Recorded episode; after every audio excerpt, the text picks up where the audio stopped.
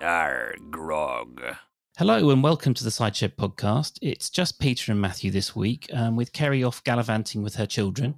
So, hey, Keri, hope you're having fun. And Matthew, it's probably for the best that Keri's not here because otherwise, I mean, could she have contained her rage hearing Russ dissing her beloved pork scratchings?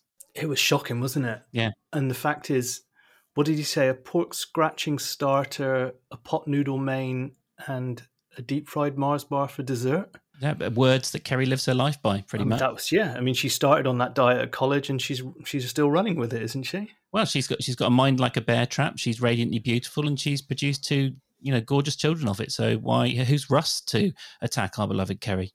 Exactly, and you don't get to cast aspersions about pork scratchings if you've just eaten a beetroot mousse, to be honest. So, yeah, bringing your professional um, skills to bear. For those who don't know, Matthew um, was a, a, professional chef in Dublin in a, a previous life. What, what um, that did that irritate you? Um, it only irritated me in that I worked for quite a while in a in a quite swanky restaurant that is attached to a very famous department store that the characters from Absolutely Fabulous would always go for for lunch in the show. So I'm sure you know which one I'm talking about. And yeah, it was full of mousses and foams and stuff like this, you know. And in Ireland, sometimes you just want to get back to basics. So I thought, you know, the beetroot mousse, yeah, it was okay, but it was a bit much. So a bit out of date and giving you some rather horrible flashbacks to. Uh... Yeah, I mean, you know, when you've had to make carrot jelly, you, know, you never really want to go back. How dare you assume I haven't, Matthew? Um, you know, I might be incred- uh, incredibly competent with my vegetable jellies. Oh, sorry. Um, yeah. yeah. Well, no, it's all right. I, I, you know, you, you weren't to know. Um, but yeah, it was so. But Russ, Russ is eating his free. What was it? Beetroot mousse. You said. Well, it wasn't free, was it? The, the gin tonics were free. Um, right. Well, it, well, it is free because even though it was his idea, Lily's paying for the bloody thing with her bonus, isn't she? Yeah, he's paying with his bonus. Well, eventually, but um, she is paying with her bonus, and it was getting a lot of um, traction on Twitter, like the big, strong reaction to the the fact that you know Russ was basically freeloading at home, and now he was freeloading at the hotel as well. I, you know, I mean, I I wasn't I wasn't particularly upset about it. I thought it was like maybe you know more more reflective of how modern relationships work. But do you know as a as a you know red blooded um, Portuguese slash German slash Bristolian slash um, Brazilian man. How did you how do you feel about the idea of being you know taken out by your missus? If it's your birthday, maybe it's funny, isn't it? Because it's rather an old fashioned concept that Russ would pay for everything if they were going for dinner or something like that. Whereas now it's quite seen that you would split the bill. But in terms of letting Lily pay for the whole thing, I thought that was a bit much. Yeah. So, yeah, I mean, I would generally say that it's it's far as we saw with Layla and Roy, wasn't it? She pointed out to him that it's far more traditional now to split the bill, but obviously Russ doesn't subscribe to that, and and we're fans of Russ on this show. I think we've been quite clear about what we like about him and what he brings to the show. But occasionally, I do feel that they, the script writers, they just come up with an episode and they're like, right now we're going to make him a total dick in this episode, and I felt they did that this week with the the behavior at front desk. Although I didn't feel Roy really needed to explain all the mistakes that had been made, he could just say there was a mistake and change it. But that's my my service industry head kicking in. Yeah, don't smell my fingers, uh, Russ. But there has been a problem. Um, I'm absolutely knackered, literally. what is going on with him? I mean, we know what's going on, right? It's all the little Easter eggs are there. Like he's popping into the shop for breath mints he's been getting lots of, you know, how how he goes to the shop for breath mint says to Susan, "Oh, I see you haven't got any," and she says, "No, I don't think so." And, you know, obviously, she's not keeping track of the stock or whatever. You've you've never done the internet dating thing, have you? I haven't, no, but that doesn't mean I haven't ended up dating because of the internet. Uh, how does that work?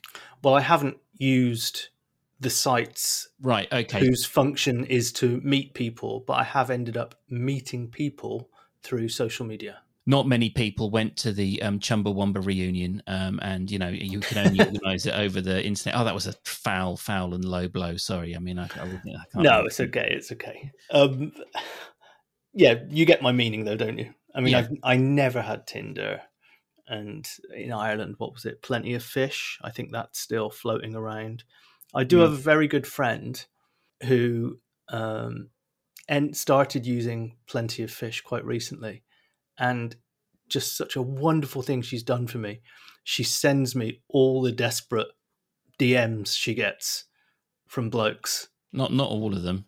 Not all of them. No, no, not the um, not the the artistic the artistic s- s- south of the belly button. That's uh, that's a lovely euphemism. It's in the same vein as um, jazz cigarette. No, sorry, not jazz. You know, um, jazz magazines. Jazz magazines, yeah, more artful. Yeah, yeah. So I have seen how thirsty some of the guys are on there, and it is it is quite funny. You know, just to get that little insight. I'll have to get back to her, and she hasn't sent me them for a while. I presume she's deleted the app because she just. I think she just gave up on mankind. She should hold out some hope. Being a man in your thirties it is and single is remarkably easy to stand out from the crowd you know like the other other men are so appalling you would go for dates with women and you'd hear some of the the stories of, of the, the stuff that they'd had to put up with to end up with you you know to lower themselves to you i mean it was always quite you know my my, my wife is um an extraordinary woman so, so much better than i deserve but i think it's a testament to how much everyone else screwed up yeah well i was going to follow that up with you know so you're lucky to have us but then you um you kind of also pointed out that the other side set the bar so low. But I know what you mean. I mean, there are there are there are some people who or permanently will make you look good, even if you are actually just functioning at an average level. Every woman has several of these stories in their in their locker, and I don't think men do in the same way. I mean, I, you know, you're not risking as much as a man, are you? I mean, you can, you know, basically the the worst that happens is is you're being pre- treated a bit shabbily. You don't have any of the other kind of fears. But anyway, we're going off on a a, a wild tangent. We, we have a bit. So Roy, Roy's gone off on his wild tangent, um, multiple tangents it seems, because he's absolutely knackered. You, I mean, I felt they played that with a little bit of a heavy hand. I mean, he's a he's a man and he's he's our age, isn't he? He's a man well into his forties. Is he not early fifties? I mean, I not, think he's early fifties, isn't he, Roy? Yeah, I mean, how would he how would he have the energy? I mean, or is he um, again back, we're back to chefs again? Maybe he's having to use some sort of chemical assistance to help him do the long shifts. I think that's the problem, is it? He hasn't got the energy. He's been pushed in this direction by Kate, and he's burning the the candle at both ends. I was trying to think of another way I could mix that metaphor then, but I couldn't. He's but, having lots of sex. he's yeah, he's, he's having lots and lots of sex. And he seems to be struggling a bit with it. I mean, the fact that he was going for breath mints, I thought that was the strangest thing ever. But yeah, I mean that's that's the that's the problem, isn't it? They have to. I think it was Keri Davies wrote this week, um, but you know he they they have to they have to leave so much between the lines. So if they can't actually sort of um, play out the full horror of um, Roy stumbling home, then they have to sort of do, you know, play, you know, the old, you know, can of gold spot. Did your dad ever have gold spot? Gold spot? What's gold, yeah, spot? gold spot?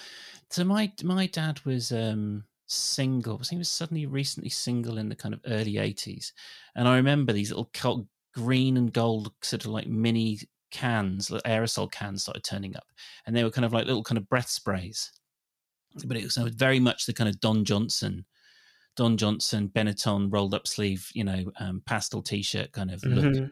lifestyle. No, not familiar with those. I'm familiar with those little things that you spray in your mouth. That yeah, that was it. I think Gold Spot was the you know the, the, kind of leading brand. It was the kind of it was the kind of Lynx Africa for your mouth. Oh, okay, blimey, that's a that's a thought. I no, I tell you one thing that's still very popular here in Portugal, and I don't know if it is elsewhere. Denim aftershave. Oh. it still has the original logo as well. Yeah, that, that's. I mean, that's one of the reasons everyone should um, go and live in another country. It's just you know like a so that you can see some of these strange little portals, or realize that you know that uh, that brand that you convince yourself belonged to your country actually was you know invented somewhere else years before. Anyway, that's okay. So anyway, the Archers, yeah, the Archers. Roy's uh, Roy's at the hotel. He is dog tired. Russ is being a snob, uh, impugning um, Keri's beloved uh, pork scratchings. Um, there was lots of theories about Russ trying to kind of like potentially groom Chelsea or spotting another potential victim, which I didn't buy. I saw a lot of that across uh, social media. Yeah, yeah, uh, and I I thought, I mean, but originally I I called absolute bullshit, but then today, when I was re-listening, I thought, oh, but God, what if they're right? I mean, uh, we we both poo pooed the Jackie Weaver prediction. And yet, um, you know, uh, some of the greatest minds in, you know, the, the Archers fandom were were proven right on that one. Well, I didn't so much poo poo it as in dread its predictability. but it Right, did yeah. it did come to pass. And yeah, so Sunday episodes are back. I mean, I was going to say let's just pretend that Sunday episode didn't happen, but you know, I was afternoon watching the football, and I was a little bit. Um, my interest was piqued. Let's see who this is. So I turned it on, and straight away I heard the voice. And did I message in the group or did I message Keri? I just said it's Jackie Weaver. Immediately, I could sense that that was her, and that's where they were going to go. But does that mean that this entire Scarecrow story was cooked up just so there could be a protest against the occult, and then Jackie Weaver could show up just to say you have no authority, and then that's it, and then she pisses off again. let's say that they got they moved as fast as they could. We, you know we've got to get weaver is said in the script writers room. You know this this this is like the ultimate coup. It's you know because it was a very popular move getting jackie weaver on the on the show. So regardless of whether it fits with your and my taste that's a kind of almost a secondary secondary thing. Well it's definitely a secondary thing. Um, but they have to get Weaver on, so they're running months and months ahead. So they they leap on that. They get in touch with you know with Jackie, they book her in, and they record three or four months ago. So, so, so yeah, fair enough. They need to kind of get the whole thing set up plot wise. But surely, what if you're going to use the punchline? Uh, you know, you don't have the authority. You want to have her taking down a patronizing Jim. You know, which is one of his few poor qualities. You want her to be, you know, like lambasting Brian for some kind of patrician behavior. You want her. You want the whole Jack because the whole point of Jackie Weaver, is she is a one joke person. The you know, not her as a her as a. I've seen some interviews with her. She seems like a very as an erudite and sort of clever and witty woman, but you know her reputation. She's a one joke person. So you have why didn't they lean into that more? Yeah, I know. I mean, they could have also used her Britney Spears line, which I thought was quite good. On Sorry, I, I, I, what's that? she's a she's a two joke um, Oh. Pony. Okay, so I'm already I've already revealed how ignorant I am. Well, th- that's the interesting thing about all of this, isn't it? Because you know, I was like, oh, it's Jackie Weaver. Yeah, okay. So you know, I suspected that was going to happen. A lot of people were already saying it was going to happen, but looking across social media, it was quite interesting just how many people were asking. Sorry, who is Jackie Weaver? There's lots of people didn't know who she was, and bear in mind you've got listeners stateside as well.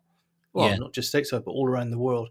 And all right, that Handforth uh, council thing that took it was like a slow drip, wasn't it? It took about a month for it to get. It was a pre-Christmas parish council meeting, wasn't it? And then it ended up kind of becoming popular around January, going getting um, likes and views, and then it then it trickled right over into the mainstream media within a week or two. Yeah, So you'd imagine most people knew who she was, but there's a lot of people in England didn't know, and th- there were those three opinions. Who is she?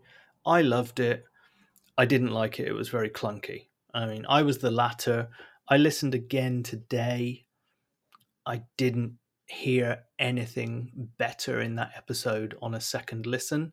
I'll be honest.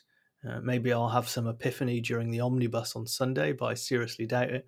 It was all right. You know, I mean, we've said before as well, Princess Margaret didn't really turn in, you know, the Laurence Olivier of performances when she showed up either. So it's it's a it's a clumsy um, thing to do, isn't it? Work in a work in a celebrity guest, and I think in terms of that, she didn't do terribly. But no, she was good.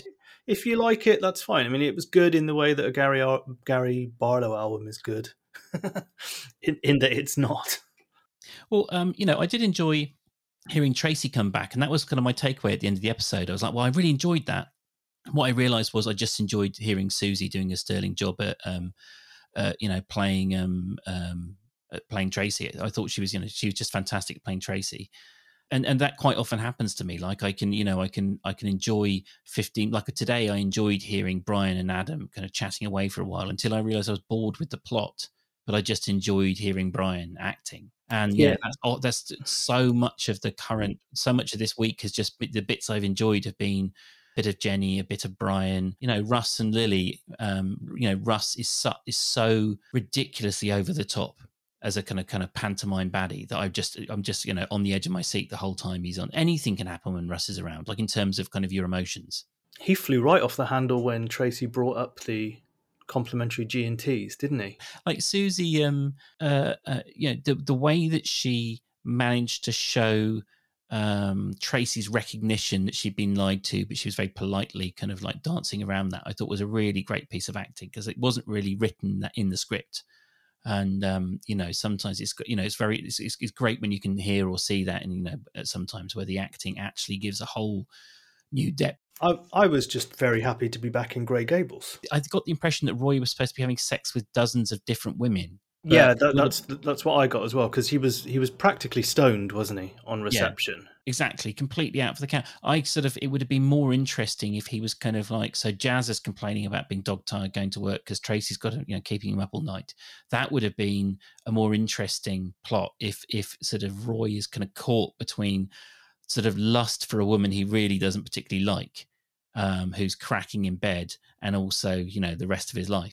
I would like Tracy as the the wrecker of Jazzer, as we've discovered she is. I would like her and Roy to sit down and have a real good chat about Roy's sex life. That would be great, I think. I would really enjoy that scene because she's not backwards in coming forwards, and Roy is clearly getting it. I, mean, I don't know what's going on in terms of number of partners, but I think I think those two could uh, they could really teach each, teach each other a few things. There, there was lots of statistics a couple of years ago, a few years. I mean, it might be a decade ago. I'm so you know, time is you know, God knows what. Anyway, it might be a long time ago. There was lots of statistics about the big rise in sexually transmitted diseases amongst young people, like you know, like in their teens, and also kind of like in people in their more advancing years. Now, Roy's only in his fifties, but it might be one of these kind of little sort of uh, um, uh, you know, um, BBC charter plots where Roy um, has collected a kind of, you know, a full set of, you know, different diseases. He's got warts there, crabs there, um, you know, the whole the whole lot. He's um, losing his mind through syphilis, so he keeps booking exactly. people into single rooms yeah. instead of doubles. Yeah, you're, you're already ahead of the yeah, exactly. It's already the symptoms are already it's already playing out, and uh, you know, it's uh, and it also turns out he's been you know he's been wearing an old fashioned top hat dipped in mercury. He thought he's got a full set of degenerative mental diseases. yeah, you are right about that thing about the um. It was the divor- the divorcee community, wasn't it? There was the the rise of um, uh, STDs amongst uh, people in their like fifties and their sixties who had been married and suddenly found themselves on the market again, and just this kind of Teflon thinking, well, like, you know, well, no one in this social circle is going to be a young person thing, yeah, yeah. So let's let's see what happens. I mean, he's. I think that storyline is going to go somewhere. To to go back to what you said about Russ, I was much the same when I saw this whole thing about how he suddenly became interested in the idea of going to dinner at Tracy's when it was mentioned that Chelsea needed tuition um, or study uh, tips. There was I was exactly like you, Peter. I was like, okay, listen, we're setting this guy up to be this villain, but he's not going to groom Chelsea. But when I listened again, like you, I thought, hmm, Hmm. there is something in this. They're they're going somewhere with this story, and he passed it off as you know there are people there are some people who don't give a monkeys about their their ch- child's education, and he's appearing that that's why he wants to do it. I, I was I was suckered in. I, well, not suck it in. That assumes that the, the rumors are true. I, I, I, I thought he sounded sincere, and I quite, I quite liked him at that moment. And I'm not, I, you know, I, my love of Russ is not me liking him as a person, but I thought he seemed pretty. So, so I, anyway, I thought it was sincere. And but you, but you, the second listen, you, you, are you fully signed up to the idea that he's going to groom Chelsea, or no? You... I'm not fully signed up, but I'm. I went from being like this is zero chance. This is just Russ hate again because there was a little bit of talk recently that before it was revealed to be Rory, there were I don't know if you saw this, but some people were even speculating that maybe Mia was dating Russ, which is yeah. obviously completely illegal. And you know, I was come on, give the guy a break for God's sake. But when this happened this week, I became a little bit suspicious. Plus, Tracy threw in that she's always she's just interested in the wrong sort of boys as well, so which I thought there was a little bit of a a setting up of that, but maybe it's just a big um, red herring, and it's not going to turn out to be that at all. I would like that to be the case, but they could, ha- they could have him the victim of a "there's no smoke without fire" plot. So, or they could have him, you know, he's got this reputation as a um, someone who dates, um, you know, people that he's responsible for and who are perilously close to being, you know, illegal. And and then you know he gets accused by Chelsea as she she becomes infatuated with him and then accuses him of um, something as an act of revenge when he spurns her or something. That's better. That would be better. It'd be more interesting, and it might be sort of a bit. Uh, uh, and also the other thing is is that they've got it's like you know if you think of uh, you know the old hackneyed you know compare compare something to food they're setting a plate of food there's already so much red meat on the table at the moment for the for the archers. We've already got so much going on. Can they squeeze in another one of these huge very kind of consequential and big plots? And i would say for the time being they can't. So i think it's going to be i think it's more about it's more about tweaking lily's um, uh, conscience. If she's done the dirty on this awful, redundant man, then it, you know, then it almost excuses her going and having a night of passion with Sol. However, if he's turned out to be this kind of like you know, caring and thoughtful man, then all of a sudden her guilt is placed in a different relief, a different light. Well, this was part of it, wasn't it? She almost let it slip to Lizzie that the yeah. reason she was paying for this was because, and of how guilty she feels about what happened with Sol, and then she turned it around and just said because of everything that he'd done. Lower Loxley was it, or was it just the fact that he painted the painting? Yeah. She covered it up anyway, didn't she? That she was about to say that she was she was booking this trip to Grey Gables out of guilt of what happened. Yeah, there's multiple ways of being unfaithful to people. It doesn't. I mean, everyone gets fixated on sex, don't they? But you know, I mean, ultimately, you know, he's he's he's a, he abandoned he, he admitted that he'd effectively abandoned her emotionally for a long period of time, and so you know, if they did, if he did find out, if he was a man of you know maturity, he might be able to see how he'd you know he'd almost kind of loaded the gun himself. Uh, it doesn't necessarily excuse what Lily did, not that you know, but uh, you know he if if he's capable of making that apology, he should also see how he'd put Lily in a he'd, he'd set Lily up to to make that mistake. Yeah, I, yeah, I can see how you might have that thing that you were talking about earlier. That you might have the the awkward advance from Chelsea, and then it's you know Russ will reject but be completely judged in that light. I think you told me before, didn't you? There's something I'd missed in the finer details that his wife was a former student as well. Did you tell me that? Yes, I think she was. I think that was, or she was at least, she was a young woman. I, th- I think she, the you know, the it, she was a. No, I think she, I think she was a former student. I think she was very young um, when they met or something. Anyway, I, you know, I think he has got previous, or he has got. There is some kind of pattern. I don't know. I, I, I stand by what I said. I think it's too much for them uh, for, at the moment, and it's also, it's also a bit sort of, it's a bit too root one.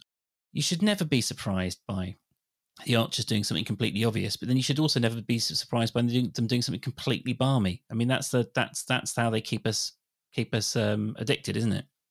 No, absolutely, yeah. Um, we'll wait and see. We'll wait and see. And if if we've got that wrong about Russ's uh, first marriage or only marriage, then let us know. Well, okay, this is this is the problem. I mean, we're feeling Keri's absence in in many ways, um, but uh, you know, one of them is she tends to be you know our eye for detail and also a kind of repository of you know kind of all the all the truths. Or well she we just believe what she tells us anyway. Um, yeah but if keri was here it would just be her ranting about pork scratchings for, would, for 50 minutes. exactly. They would just all we all you would have heard um, dear listener is the sound of smashing furniture and kind of like you know just the endless me just adding thousands of beeps as she went on yet another also i i don't i don't get any kicks out of pretending that Tracy is that dumb with the amnesia conference thing. I just think that's that's a little bit too insulting when Lily says to Russ, you know, you have that thing, the amnesia conference, and Tracy's like, oh well, never mind. That's yeah. a shame. I oh, mean, uh, sorry, that's four syllables, so I didn't bother listening. it's very, very insulting, isn't it? But yeah, on just to go circle right back round. Very happy happy to be back in the hotel. Would have would have loved a little bit of Oliver. Didn't happen, considering um, Roy was pretty much useless there. And also one person that was at Grey Gables, but we only heard about it um, later was Vince. He was there for a business conference, wasn't he? And spied Russ and Lily out on the veranda or the balcony, which then he mentioned to Lizzie today, was when Lizzie unleashed hell on him. So we let's let's talk a little bit about that because we know you're the fan of Vince. Can you imagine Vince as a kitten, Peter? I thought it was so obvious that Vince hadn't done anything wrong. Um, I didn't really think he had done anything. I mean, it also it seemed kind of unlikely, given their relationship, that he wouldn't just have the guts to say to Lizzie, "Look, you know, um, by the way, this is happening." Like it didn't just didn't ring true that Vince wouldn't just be completely honest with Lizzie about it, especially given how it's Lizzie's largesse that allows him to be in that relationship. He's hanging on, isn't it? He's clinging on to Lizzie. He's tiptoeing around her. She she really strung him along before she let him fully know that he was considered partner material. Then she finally drops the L bomb, and all is right with the world. And then he goes and does this thing where, you know, it it was so stupid of him to do that because not only, all right, he couldn't have known that Lily was going to call Steph, get Fred, get the number off Freddie and call, but the wedding's at her brother's barn, for God's yeah. sake. I mean, she, of course, they're going to be able to report back. David's probably going to notice that his sister isn't there. It was just completely ridiculous as an idea. And I know that I've done, in the past, I've done things where, you know, you don't lie, but you tell a certain version of the truth in order to try and protect somebody from something. And then you eventually realize, actually, the truth was better and trying to shield them from something or protect them from something wasn't wise. You know, it's that whole thing about you know the um, what the eyes don't see, the heart can't grieve over, right?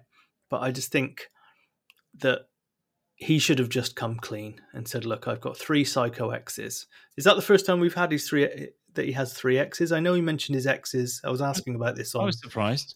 I was asking about this on social media tonight because Keri foolishly left me in charge of the cider shed pod Twitter, and um, I did actually ask that question, and someone said that they felt it had been mentioned over the pint with David. I know there was a bit of family history that came up when he was having that pint and a slash with David, but I don't think I don't remember him mentioning three exes.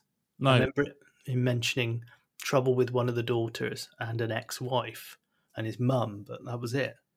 Yeah, it was it was surprising. It was, I was surprised to find out there was three ex-wives, and that kind of it does sort of shed a different light on him because how I took it before was he was this he'd had this one solid kind of marriage. I'd imagined he'd sort of met her met her in his teens.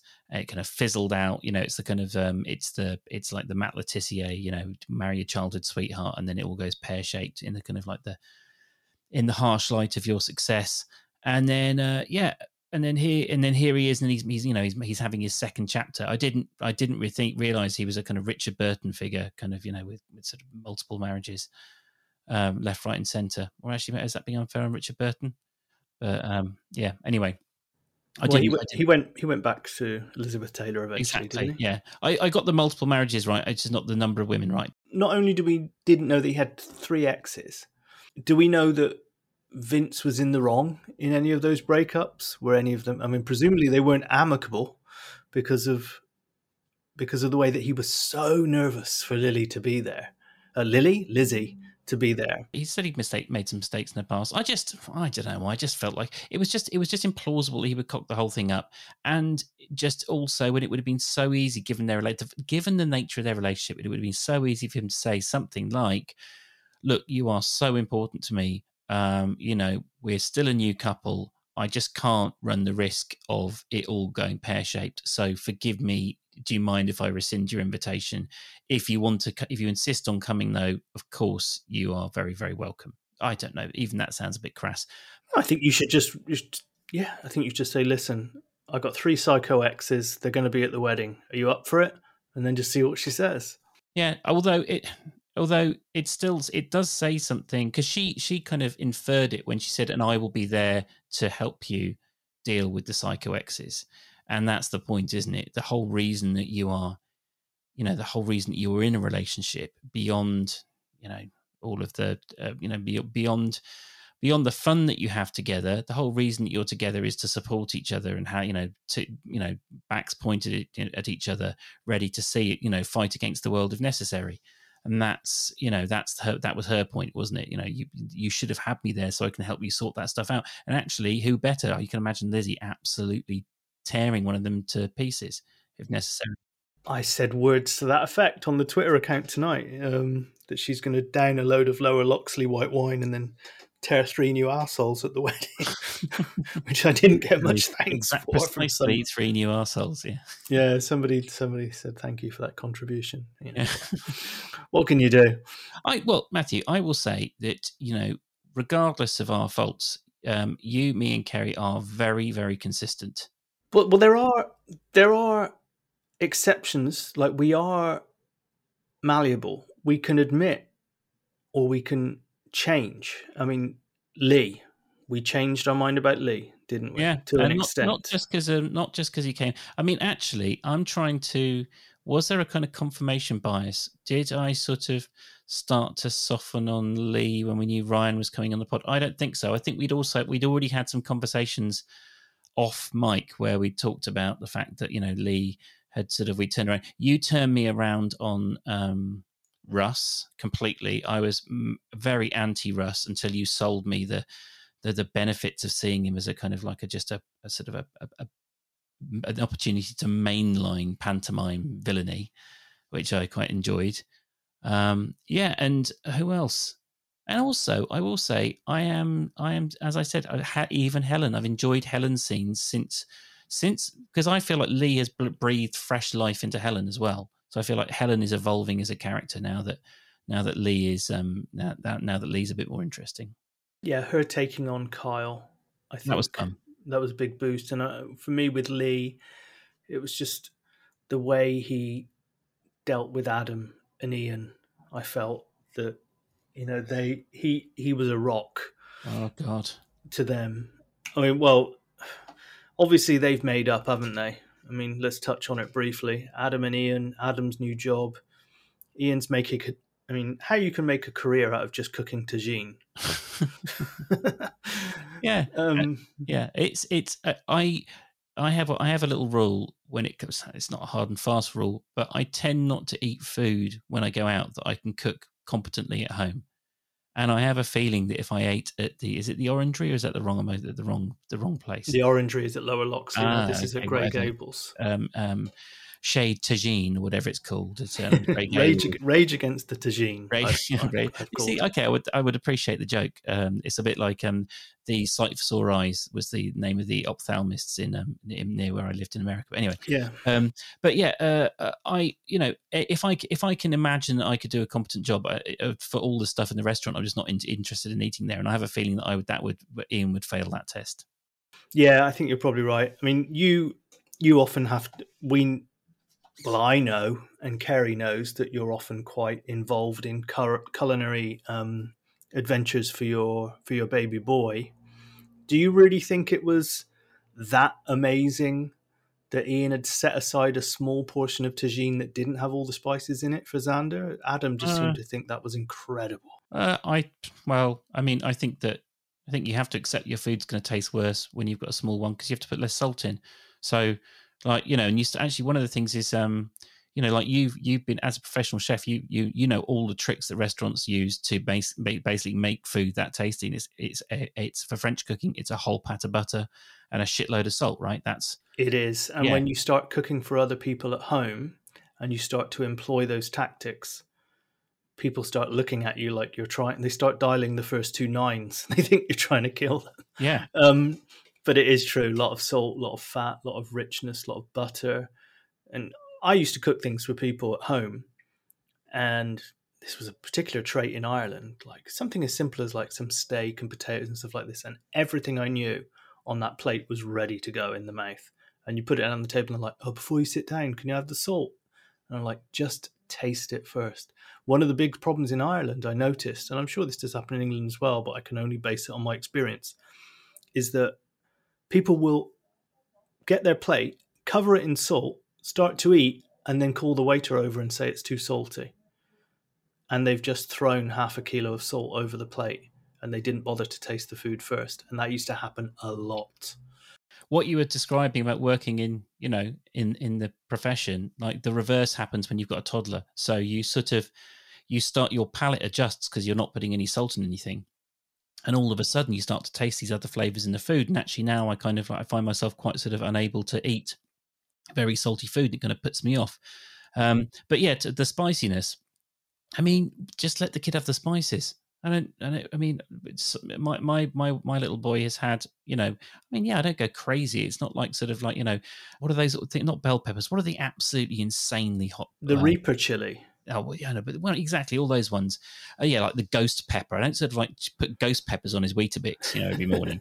but it's um, yeah, you just let him have a little bit of spice. My cousins, for the first like years of their life, my auntie used to just keep the rubber seal on the bottom of the salt cellar at the table. So the adults would add the salt, they would ask for it, and they would get like a mime salt.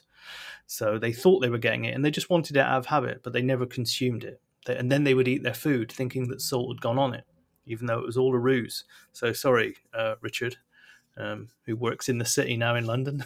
she, con- she, conned you. She didn't give you any salt. Um, I'm sure he's fine with it though. But yeah, you're right. I mean, I, I work. Well, you better hope so, Matthew. Yeah, it's going to have devastating repercussions. If I, if I see a complete stock market crash overnight, I knew he lost the plot. But I worked with a Czech chef when I was living in Dublin, and he had managed to keep his great grandmother's cookbook or great great grandmother's cookbooks of Czech cooking. And he said that Czech cuisine was up there almost with the French, but after the First World War, that all went to pot. Like the the ability to get your hands on some of this food and to to have all the ingredients. So he said there was some great great cookery coming out of there, but they changed an entire direction. Yeah. It's a very different podcast this week, isn't it? yeah, welcome to Cookery Hour with uh, Matthew and Peter. Next up, we're going to be talking about um, Russell Mulcahy's Highlander film from 1986, The Sword, Sword and Immortality. I will, I will happily, happily, happily do a special uh, um, cider shed with just uh, well, Keri Keri's welcome, but she'll have to watch the show fifty times before she's allowed to join in on that special Highlander um, Highlander episode. But the the reason we've been going off on our, our various tangents is one is because it's you and me, and it was always going to happen. And then the other thing is also that we're trying to desperately avoid talking about the Aldridges and you know their calamitous life. And I, I was actually thinking today as I was listening to the episode because um, for once I was all on my own. I didn't have any distractions. I was just listening to the do, doing nothing but listening to the episode, and I just realized like this today was supposed to be a momentous occasion. You know, Jennifer hears that Adam's leaving the farm. It's one of the big farms. It's um, you know one of the big two farms, really, isn't it? It's one of the most serious. It's definitely the most serious farm, and I just I could couldn't care. I just could find no part of me that cared about Adam leaving this new job and who's the new who's the new um, person in charge of the you know the, the fish and the fish and the, the, the crop rotation going to be? Like, it was just dull. No, I'm with you on that. I mean, it was one of those situations where like um, the two of us were listening to tonight's episode, and that first scene, we're just looking at each other like, what's going on here? Other than the fact that it's Brian talking, which is always good. And I know it was this idea that they were they were never going to um, completely see eye to eye, but it was this idea that they were going to have a little bit of friction, but ultimately there was some serenity there, and it's this this time of Adam leaving Bridge Farm, but at the same time, can you name the farm that he's going to? He kept on saying it had about twenty syllables, or was it the guy's name? I just couldn't catch it couldn't catch what he was saying at um, all. I think it was called Big Impressive um, Progressive Farm, wasn't it? Yes. Like that? Yeah, that must be it. I like the desperation in his voice. Oh, oh no! Well, you know, he's really got some amazing ideas. oh God! As much as you weren't invested in that, I wasn't invested in Jennifer's reaction either. Yeah. You know, at this point, must be like, "What have you done, Brian?" And like, I chuckled to myself there because I was like, "Yeah, of course, Brian's going to get the blame." And at one point, I was like, oh no, please don't confess about the five grand again. I thought that was coming at one point because Jennifer was there was a bit of needle, wasn't she? She was pushing, but luckily, you know, it seems to have been passed off as just a fact that she she wanted um, she wants a hand in who is going to be employed afterwards. So it'd be interesting to see where they go with this. Who's the uh, who's the person coming in? But in terms of the, or if we even get to hear them, I want I worry so much these days about what we're not going to hear in the Archers. Like I worry we're not going to hear the wedding. Like I want to hear the wedding. I want to hear Lizzie at the wedding with Vince and the exes and Yeah. um, Iris. I want all of that, but I fear we're just going to hear about them discussing it afterwards. And I, Yeah. yeah, no, I, I know what you mean, and I've I've kind of I haven't said it as directly as you just did, but I've often complained about some of the scenes that we're not hearing. Like I, you know, I where's Robert Snell? I I miss Robert Snell. Um, I miss you know Jim. I miss silly little scenes. You know, like even Jazzer and Jazzer and Tracy have had a good run recently, but I kind of miss I miss some of their silliness. I didn't want to hear about um, you know Jazzer and Tracy's love life. I wanted to uh, you know, I wanted to have a little kind of vignette of them sort of um, bickering over breakfast, you know, and sort of like joking about what they've been up to. That you know, and I, I just I think that the um, sort of famously the new script, the new kind of editor in chief or whatever the proper name for the job title is, has it's got kind of EastEnders um, chops and has kind of got a background in kind of proper soap operas. And I feel that, like for me anyway, it, I you know I want some of them all kind of pastoral and slow kind of kitchen table stuff that we kind of grew up with. But I also have said many times I think it's a real high point at the moment and it is very entertaining. But but I'm basically agreeing with you, Matthew. yeah, I th- I think we'll have to hear Russ and Lily going to Traces, won't we? I mean, I'm just incredibly sad that it won't be at Greenacres, and it's going to be Jim, Jim and Russ because Jim wasn't too happy with Russ when he came in on the on the Christmas production. But I I think we're going to have to hear that one because I feel they're built, as we said, I think they're building something up with that storyline. But yeah, I, I, I reckon we're going to miss out on the wedding. I got a sinking feeling, and I hope I'm wrong about that. I mean, Jim, you did have the scene where Vince um, skewered Russ's pomposity, and Russ was actually very um, gracious on being caught out for being a pretentious idiot. Do you remember when Vince was kind of talking? You know, was basically sort of talking, was revealing that he had some history of art knowledge. Yeah, yeah, that was that that week that they were all hanging out at Lower Loxley, wasn't Exactly, yeah, the sort of the staycation week. And I feel like you know Jim and Russ, that would be such a an you know if they could come up with a plot for the two of them where they were kind of forced into some kind of scenario, and you have sort of Jim's kind of deep and you know well learned um, sort of and, and passionate understanding of his topics, and Russ's kind of more sort of I don't know um, glossy for show knowledge. I think and that would be a you know really seeing them rub up against each other again would be great. He already massively dissed him, didn't he? That that Ghost Stories production was it Linda that said like um we've had night or was it maybe it was um Lizzie that said to Jim we've had an idea that maybe you could get some help, from Russ and Russ was right there and he went this Russ I can't believe I've forgotten about that. that was a great line from Jim I do, I do remember, I do remember that um, Jim was sort of uh, particularly resolute about how he was going to be doing, you know, doing his uh, little trip to the attic. yeah they're very good I'm going to have to go and have a look see if they're on sounds I know that the Canterbury Tales vanished but I Oh, like- but that, yeah, I'm looking forward to when um, artific, you know, when Google and Siri, okay, Google and Siri uh, get to the point where I can just say, um, get me that stupid scene with Russ and Jim, and uh, you know that'll be enough. Yep, that's uh, just it'll- ho- and- or maybe someday someone will say, "Siri, find me that episode twenty of the Cider Shed where Peter and Matthew rambled about seasoning." Peter went on a, an, an epic and probably edited um, rant about um, British food history for some bizarre reason. Uh, yeah, I'll just say that now. Actually, if something Matthew says about um, Czech cooking seems a little bit incongruous, that's why.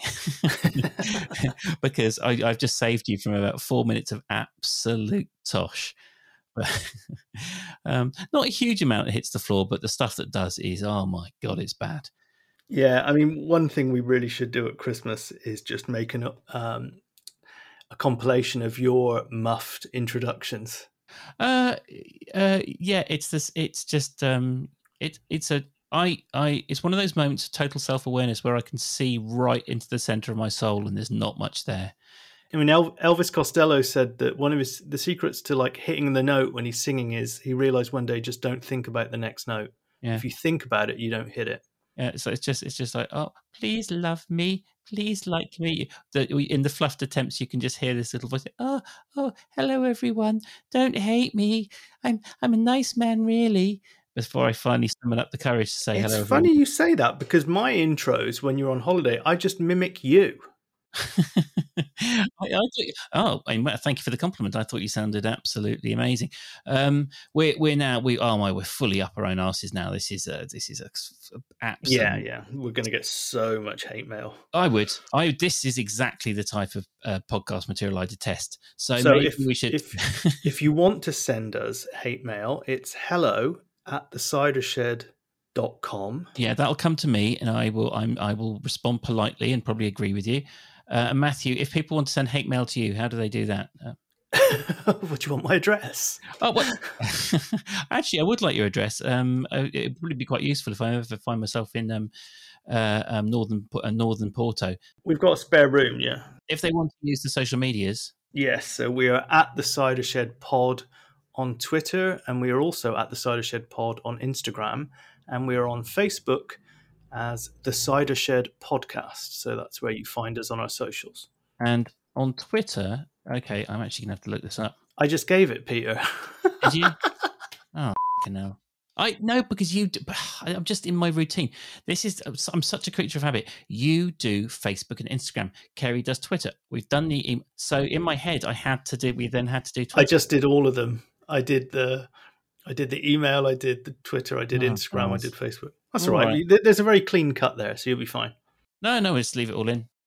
It's the new, it's the new, it's the new Peter. Gone are the days of fussing over these little things. It's just, you know, it's now, it's like, um, it's like, uh, uh, uh what's it called? Uh, fucking hell, I can't even say. It. No, we are going to have to edit it now. Who's the guy who wrote the, um, wrote, wrote, wrote the whole book? Uh, Jack Kerouac wrote the whole book in, on the road in one go, on one spool of paper, mm-hmm. famously. So yeah, that was the analogy I was going to draw. Uh, okay, we... so we're comparing ourselves to Kerouac. Okay. Only, only in, uh, in, only in the attempted methodology, not in terms of the final quality. I feel like I've done the same amount of drugs tonight. Have you? well, what, what, like like Roy, we've managed to create a kind of a almost hallucinogenic um, state by just creating sort of a um, sort of artificial exhaustion. Yes. Oh, some interesting news. I finally managed to get my hair long enough to achieve a top knot or oh, a man wow. bun, and I'm going. I'm going to get an undercut next week because I'm going down to the Algarve.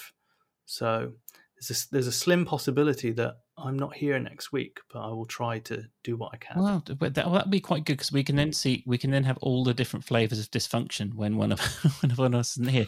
Um, also, yeah. please, please, please, please, do not have a top knot and undercut without documenting it from all four angles or three angles and get and and you know putting it on the social medias. I feel that is something that we all need to see. And also well done. Every marriage needs stress testing um, either you know not intentionally but every every marriage needs a challenge and this is going to probably provide you know yours with um, with one.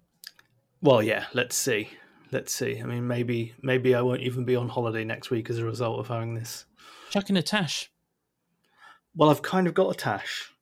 Okay, well, this is going to be absolutely fantastic. It's going to look like kind of the the 1980s from the nose down and uh, the sort of the 2010 from the nose up. Mm, yeah, I have to be careful. I was making a making a little video on social media today, um, showing some vinyl, and it didn't occur to me that I was stood in front of the mirror and it's very hot. and I was practically in the buff, um, so then had to redo the entire video with a t-shirt we'll, on. I think we'll all be fine with that, Matthew. Um, this is definitely enough, Tosh. I'm yes. gonna, I'm gonna, I'm gonna um, uh, suggest strongly that we stop talking. Absolutely, one hundred percent. All right. Well, um, uh, we can we'll continue talking nonsense off mic, and um, Keri needs to come back because you know this is unsupportable. she needs to save you. Come back, Keri, and save us. All right. Well, thank you, everyone. Thank you. Bye.